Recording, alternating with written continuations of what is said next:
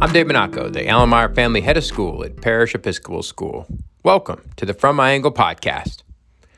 Well, as we enter the month of April, the last stretch of the school year is upon us, and so too is this final episode of this year's podcast season. For this final episode, I offer one more Parish Connection conversation as we wrap up Parish's 50th anniversary year. We welcome two more individuals with a unique perspective on the grandest reset in our community's storied history, the grade level and campus expansion of 2002. Mr. Dave Davies was the founding head of upper school and assistant head of school at the time of the expansion. As with Dr. Frederick Coates, from whom we heard last month, Dave was at the point of origin as the upper school program was birthed. Dave left Parish in 2009 to become the head of school at Deerfield Windsor School in Georgia and now serves as a consultant to independent schools across the country. Charles Hodges' daughter, Courtney, was a member of the school's first graduating class. An architect by training, Charles joined Don Epperson, another Parish Connection episode guest from earlier this season, and others in envisioning how the former Mobil International Research Station could be retrofitted to support Parish's expanding program. Enjoy this conversation, a final one of this podcast season with Dave Davies and Charles Hodges.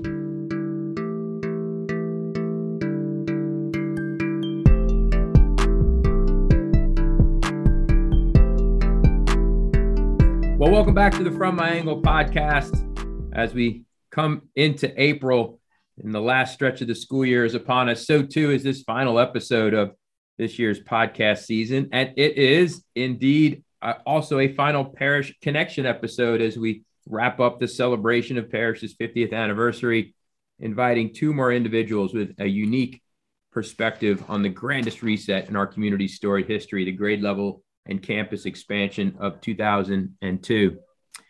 Joining us today are Mr. Dave Davies, who was the founding head of the upper school and assistant head of school at the time of the expansion, as you heard with Dr. Frederick Coates last month, Dave too was at the point of origin as the upper school program was birthed. He left Parish in 2009 to become head of school at Deerfield Windsor School in Georgia and now serves as a consultant to independent schools across the country. Charles Hodges also joining us had a daughter, Courtney, who was a member of the first graduating class. We heard from four of her now married classmates earlier this year in an enjoyable conversation. Charles is an architect by training and joined another of our guests this year, Don Epperson, in envisioning how this amazing Mobil international research station could be retrofitted to support Parish's expanding program in the early 2000s. And just learned this morning that Charles's niece is going to be attending Parish next year, and we're super excited that the family's connection to Parish will continue. So, David Charles, welcome to the From My Angle podcast. We're glad to have you both. Thank you very much, Dave. Thank you, Dave. So, we like to begin with Parish origin stories. Dave, you came to Parish as the expansion began. As one who's been through these processes myself of exploring a school as a potential next place to work, I'm curious when you visited that first time? What appealed to you, maybe even frightened you a bit um, about the opportunity that Parish presented? Tell us that. Tell us that story. Sure. Well, I uh, was at a school in Pennsylvania, just across the river from where I grew up, for 27 years, uh, working there as a teacher and administrator. And I received a call from a consultant from the Education Group, a search and placement agency based in Dallas that I had never heard of, uh, which ironically now I've been affiliated with for four years as a consultant. Uh, and she presented the opportunity to be a founding upper school head. I, I had no real interest. And as I said to her, I'd never even flown through Dallas. Uh, and so uh, she sent me the materials and urged me to call Gloria Snyder. Well, as everyone knows, Gloria could be quite persuasive. And uh, after an hour phone call, I was making flight arrangements, came down for a visit. And two weeks later, my wife Gina and I came for what felt more like a head of school interview for three days. Wow. Um, and the opportunity to create a division from scratch at a school that was embarking on this project for all the right reasons than out of financial necessity uh, was very attractive. Now, what was frightening uh, was that after working at a school that was 150 years old with plenty of predecessors to blame things on if it wasn't ideal, I realized that we were it. And uh, these parents, like Charles, committed their most precious possessions, their children, to yeah. a concept that was being created on the fly. So that was uh, pressure. I also have to say that Marcy McLean and Cindy Jackson were instrumental in my hmm. decision mm. to come. Cindy, who I called Action Jackson, any of you who know her yeah. understand how apt that is. Uh, she was on board as the upper school coordinator the year before I came, and Marcy was then director of admission. And uh, Marcy and I took our act on the road many times visiting feeder schools. And just one quick example of how nimble and flexible we had to be was we visited Good Shepherd, and there were a bunch of parents of eighth graders who had swimmers.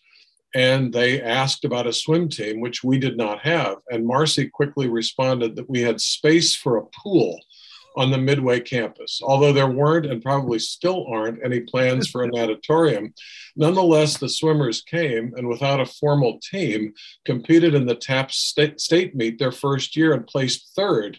Well, they came back with the trophy, and I said to Gloria, I think we have a swim team. We better hire a coach and support them. So that's that's how things went on the fly.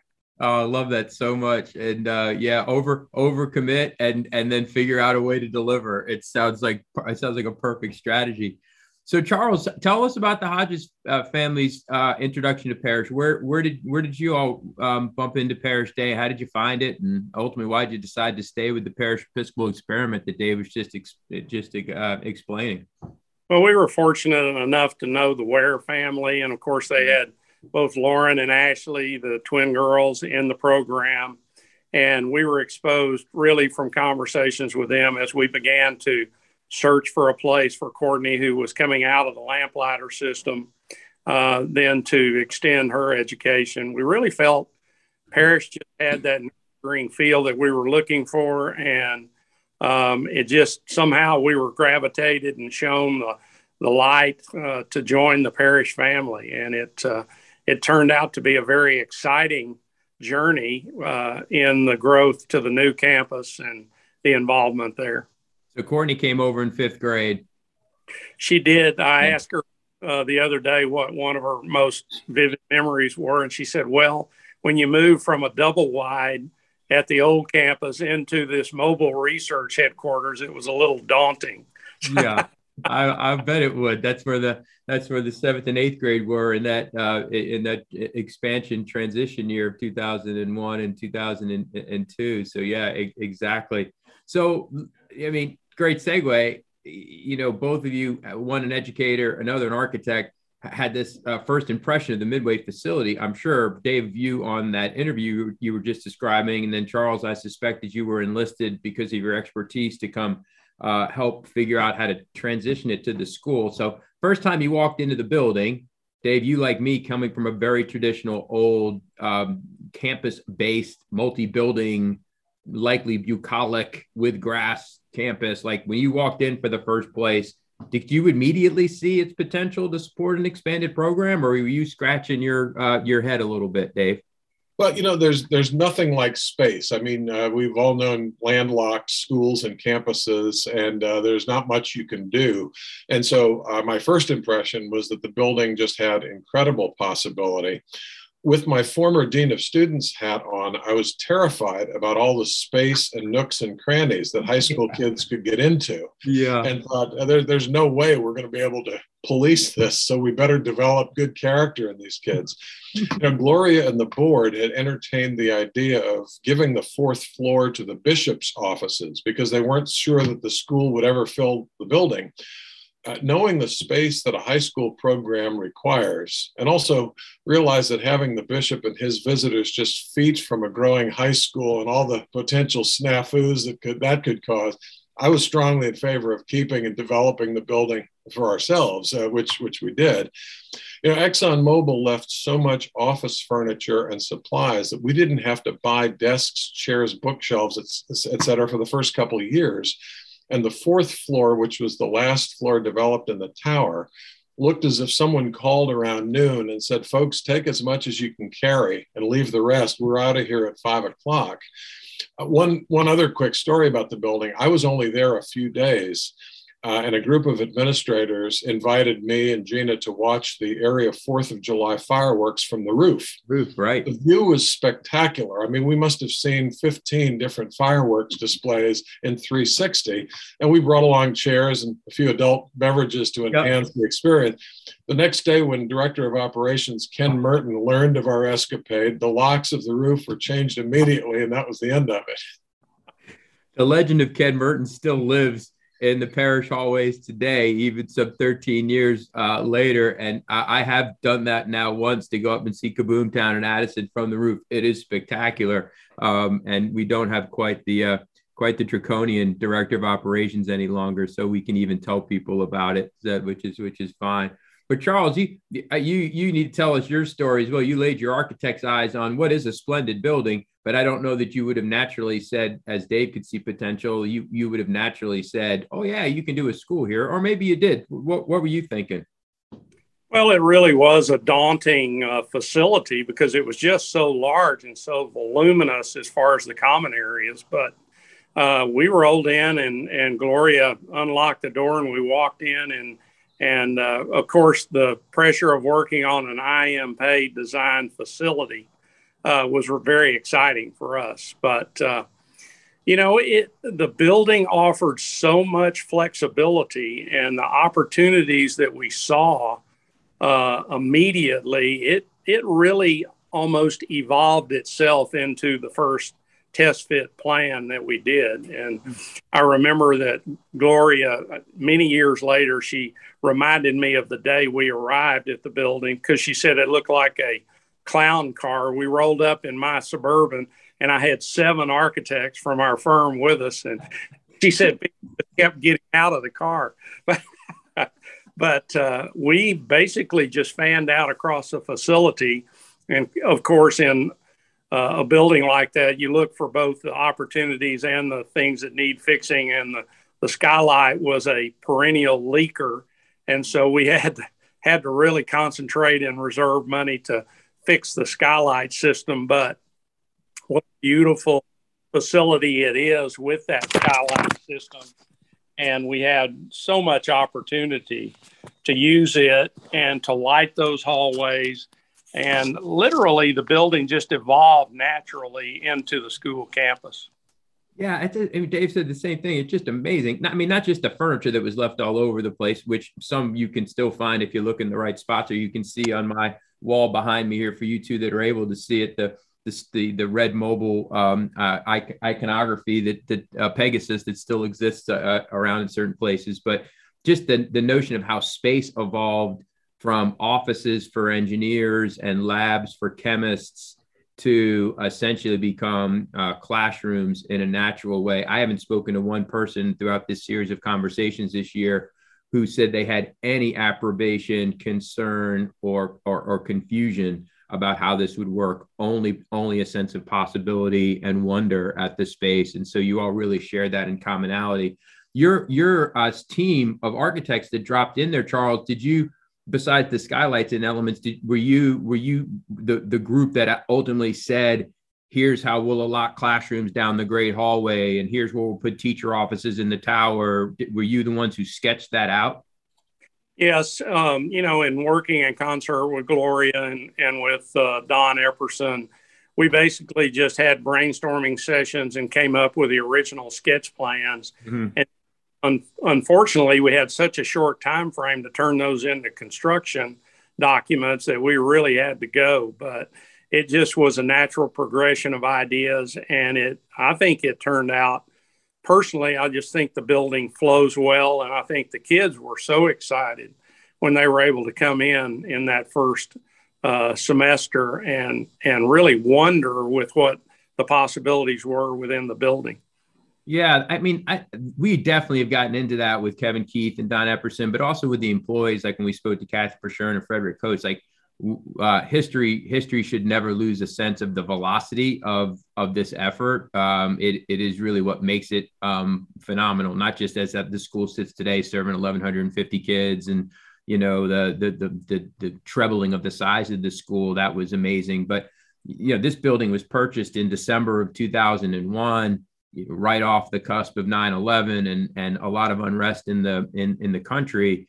And there were going to be you know classes that started first in those double wide you described at um, Hillcrest in 2002 as the expansion began, and then Dave's and his team were going to start you know in two two years really 18 months 18 months later. So how did you sort of stack priorities, Charles? You said you couldn't even really get it to construction drawings. Did, can you can you unpack a little bit of like how you set a priority for an 18 month uh, retrofit of this facility, like how that how that un, how that unfurled? Dave, well, me, I, uh, Charles, and correct me if I'm wrong. Uh, the eighth grade started at the Midway campus in uh, 2002. Mm. That's correct. So, so seventh had, grade, seventh grade stayed in the trailer, right? Yeah, it was. Uh, it was amazing in that we had to basically divide the building north half, south half. And if you think about how it's configured along the Grand Hall, all of the classrooms had to be formulated very quickly along the north half. They they were blessed with beautiful north light. Right. Mm-hmm. Had tremendous natural light opportunities there, and so it really we had to prioritize the north half versus the south half. The south half had had all the chemistry and all the explosion proof containers and as Courtney said, those creepy eye wash stations. it's right. things that kids remember about glorious like that. She said those eye wash stations were creepy. Yeah, so, that's so great. I love that. They're still there. Yeah. Yeah. But the point was now, uh, as Gloria said in the city council presentation, it was a building that was born of discovery and research. Mm-hmm. And so, really capturing that same spirit for the kids as they came in and evolved through the various floors of the building, mm-hmm. it it really had to be prioritized for that first class, and then we could evolve into the other areas of the building. Tower, yeah, right. and really at that point it became where you were going to drop walls, effectively partitioning classrooms as you ran uh, east to west down the down the down that great hallway. So that was really where you all started. Did the chemistry rooms or the the labs as as they were for ExxonMobil, did they require much retrofitting or were they pretty turnkey for instruction? Well, there were so many of them, we had to retrofit a lot of them, but yeah. uh, a lot of them were just repurposed right into, uh, you know, chemistry and science labs, and and uh, I think the original chapel was actually a gathering place in that wing. Um, and we it just really was a natural evolution. And as the kids moved through the buildings, the repurposing occurred. Even in the tower, we knew the offices had to go in the tower and the administration side, but yeah. the library ended up on the loft. It was a natural for the library on the north side. Mm-hmm. Uh, and then the greatest challenge we had was really the assembly area uh, where the lunch was to be served. And the acoustics were so horrible in there that you're still fighting it to this day. But yes, we, we, tried, we tried to do everything possible, but it wasn't acoustically a room that was a natural. So uh, it was really an adaptation of that area. Yeah, that's that's so tr- that's so true. And and again, we talk about the velocity and compression of this. I mean, I I I would say, Dave, like in most instances, if if you were to say to a group of educators, you're going to start the, the a division of a school or start a school, you would say, here's 12 months. Go lock yourself in a room and figure this out. And when I was talking to Frederick and the others, you know, realize that they saw you in August. I suspect you arrived with Gina June like how long? How long did you? How long did you have? And you walked up, to, I guess, to the third floor and looked around. And what? It, what were you having to get pulled together to get the upper school? Obviously, a smaller upper school by by all measure, but still, nevertheless, like what did you have to get get done? Well, you know, Parish made the incredibly wise decision to grow the upper school one grade at a time. And this decision was made before I came on board, but it's one that I've recommended to other schools looking to expand However, it meant that we were constantly planning the next year, the next lab, the next art studio at the same time we were running the school. Um, I, when I was still back in Pennsylvania, anticipating coming, um, I had uh, conversations with the architects to talk about the program and what we would need. And I weighed in on the first upper school science classroom slash lab, which I firmly believed should be in the same room so the teacher could go back and forth from classroom to lab. And I suggested dividing it in half lengthwise, which they did. And I got there in July and walked into the lab and thought, oh my gosh, this is 90 degrees the wrong way. So you probably still have that first lab, which was physics, divided lengthwise, but the other ones that we did after that, we divided widthwise. And oh, that's I guess so that, interesting. That's why I'm an educator rather than an architect, I guess. Oh, that's that's fascinating, and it tells you how hard it is to plant something like this from a couple thousand miles away. Right. And you know, we had to be accredited each year for the upcoming right. grade level. Right. And so having accreditors come every single year started to feel like the movie Groundhog Day. I mean, they were con- it's usually five years or 10 years. They yeah. were there every single year. I will say the founding faculty were incredible uh, and took much of the load in planning the program. Um, most of them, not all, but most came from public school backgrounds. And there was one meeting where I was frustrated with them for not speaking up and voicing their opinions. And after the meeting, uh, Sammy Clay, who was our first English teacher, pulled me aside and she said, You really seem like you want our opinions. And I said, Well, yeah, I wouldn't ask if I didn't. She said, You have to realize that some of us worked for 30 years in an environment where our opinions weren't wanted. And if we voiced them, we'd be reprimanded. It's wow. going to take us a while to come around, which wow. they did. And uh, they planned the whole curriculum, uh, that first group of, of faculty. And then as we hired, you know, people lived into that curriculum.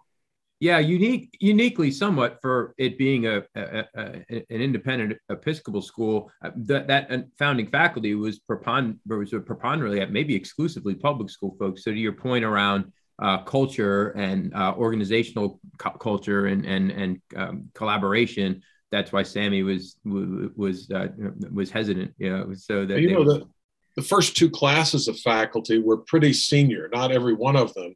And we felt we needed that. Right. Anybody who could teach from ninth grade up through AP. But after the second year, I started looking around thinking we need some younger role models, comfortable with technology. And so we did. And so over four years, we had a pretty good balance. But uh, uh, I, I think I was the, the junior man, except for one those first two years. Yeah, and so I'm. I mean, Dave alluded to it in his in his opening reflections about um, you, you know the, the, the pioneering spirit of the of the folks that came, and then really the heroic efforts of the faculty with the expansion. But I I feel like in this uh, parish connection series over the course of the last nine months, the people that I haven't spoken well enough to are these pioneering parents, and it's apropos, you know, with Charles here to um, to dig into this a little bit. So I mean, Charles, you put in likely hundreds of volunteer hours, you, you, know, as a parish volunteer to get the facility ready. But, you know, you were also a member of this parent cohort um, who, as Dave said in the open, were entrusting their children to this, you know, really nascent and unproven high school program. Like probably love parish and parish their parish day experience. So, like, what do you recall, like around the cocktail parties and the the parent networks on the soccer sidelines and whatever?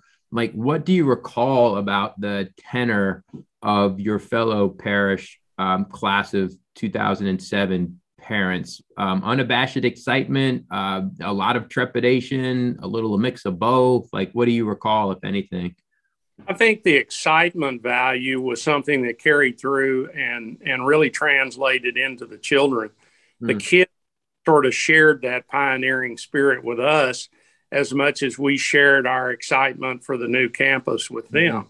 Yeah. And the one thing that we were thrusting those kids into was really a role of leadership because they were going to be the leaders for the entire evolution of the upper school. Mm-hmm. And I they took that responsibility very well and they were excited about that. And I noticed that, uh, you know, as Courtney and her class got to the upper levels, they took on a mentoring role for the kids that were, you know, coming out of Parish Day and coming into that campus, and they really mentored them. So I think the leadership that was thrust on them, uh, you know, through the pioneering effort of being the first graduating class was a really positive attitude. I think the parents recognized that. We talked about it. And I think it was beneficial for both the kids and the parents to kind of wade into this new uncharted waters mm-hmm. uh, of the new campus. So it was a positive experience all the way through.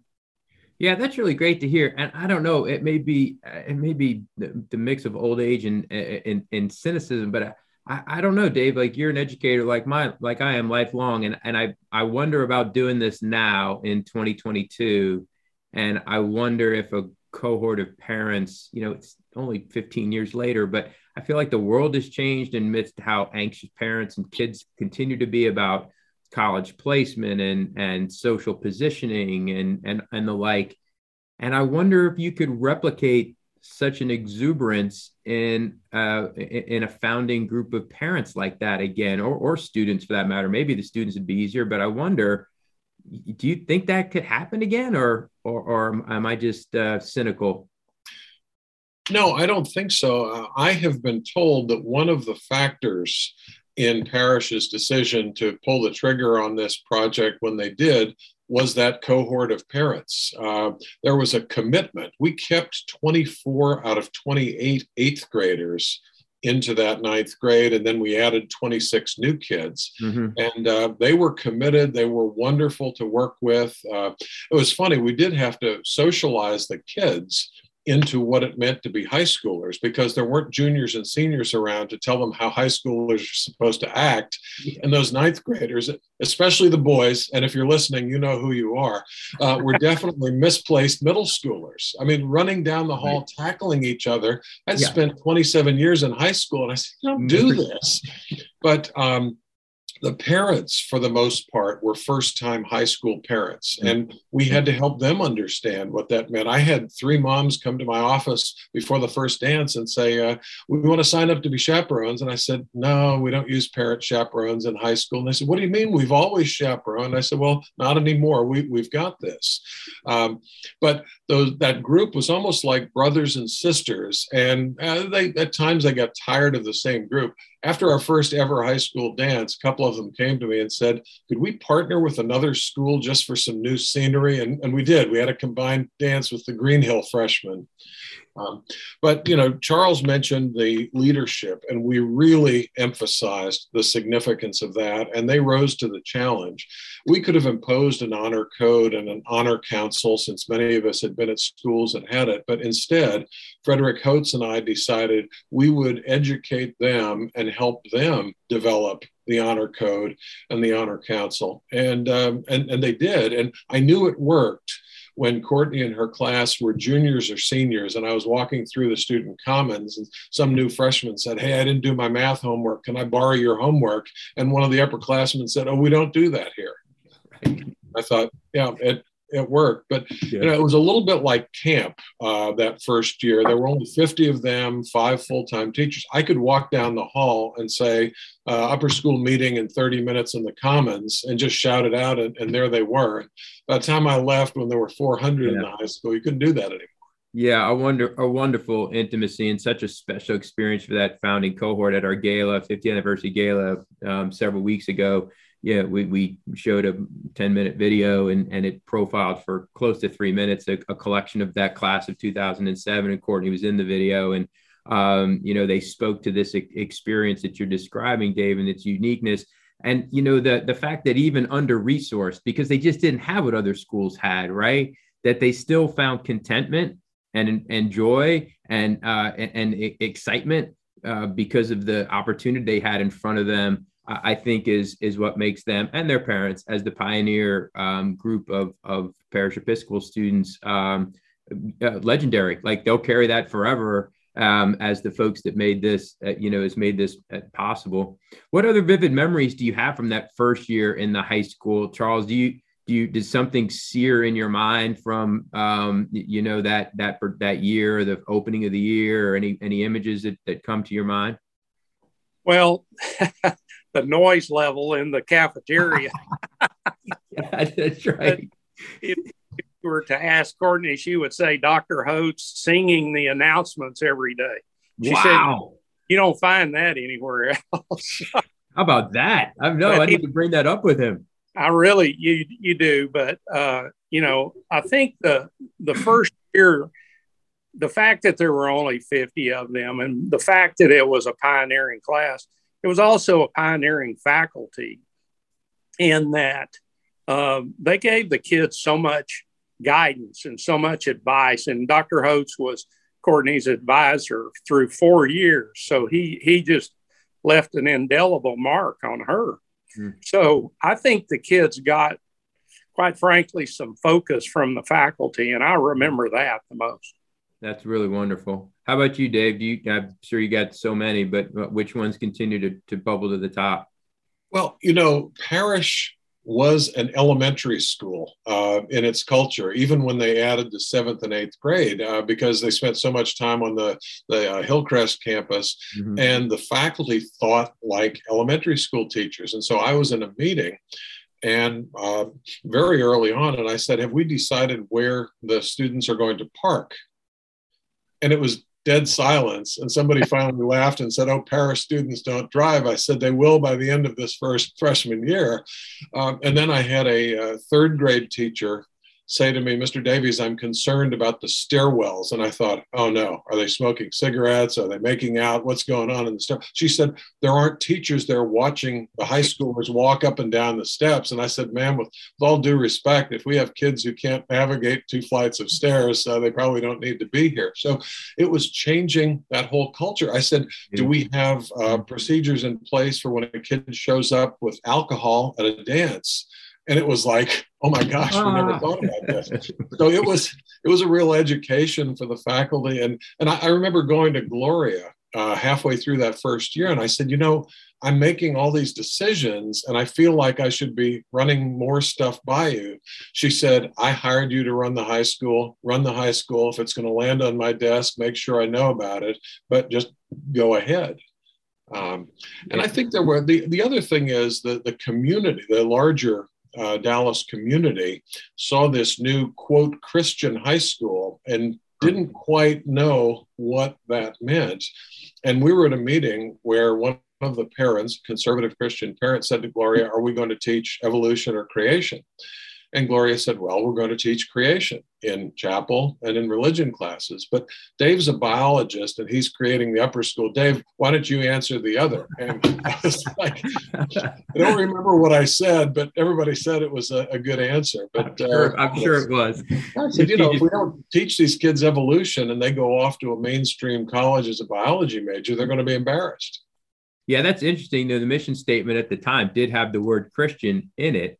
And uh, it, it is interesting as an Episcopal school, you know, well, not to digress too much, but one can draw some very bright lines of distinction between what it means to be Episcopal and what it means to be Christian. And so I do think um, in this last decade or so, as we've become now with 24 different religious faiths uh, on campus, probably our Jewish faith uh, student population has been the largest growing sector of, of student um, religious background in the last decade. You know, I, I think we've um, come to settle in as an institution that's that's truly Episcopal and not Christian.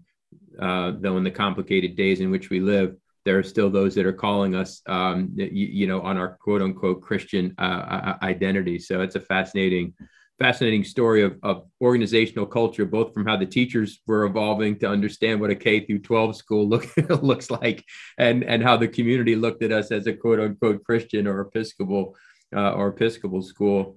So, I mean, Dave, probably you know to wrap up this podcast season, that probably no better voice to to to speak to this. We've we've asked all of our um, guests to to explore it in some measure, but your your breadth of uh, independent school experience, both past and present, because you continue to consult nationally with schools like Parish, um, position you well to this. And I don't know, I'm biased. I think the Parish story is a one percenter in our industry, you know, because of um, not the expansion stories. Lots of schools expand. Lots of schools are formed from mergers of past schools and become a new entity. But the fact that Parish did it, the velocity in which it did it, the type of facility in which it went into to do it, um, uh, just make it a one percenter to me. And I don't, I don't know if I'm just my bias uh, shrouds some sense of broader perspective. I, I wonder how you help our audience understand this uniqueness as one who has a national perspective on independent schools. You know, many pre-K to eight schools dream about adding a high school, and I've had actually had three or four approach me and say, "Hey, you did this once. We'd like you to do it for us." And I said, "No, I think everybody has one of those in his tank, and I've already used it." But some can't tackle that because the demand isn't there. Others don't have the space or the money or both and others have established high school options in the area that are mm-hmm. sufficient. But mm-hmm. I think the board and leadership of Parish was both visionary and blessed. Um, mm-hmm. I, I, don't walk around seeing burning bushes on a regular basis, but I do believe that the expansion was divinely inspired. Uh, I was so caught up in it that I never really doubted. And I remember in that second year when we were hiring teachers for the third year, mm-hmm. um, I was talking to a teacher and he said, You know, if I move my wife and myself to Dallas to work here and the upper school doesn't pan out, what will I do?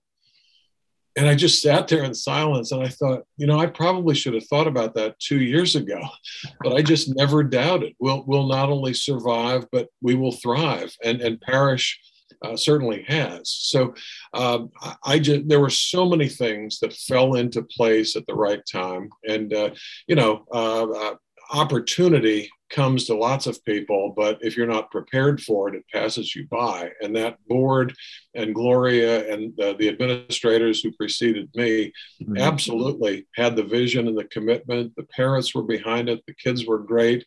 And uh, I, I think it is a 1% story. I agree with you.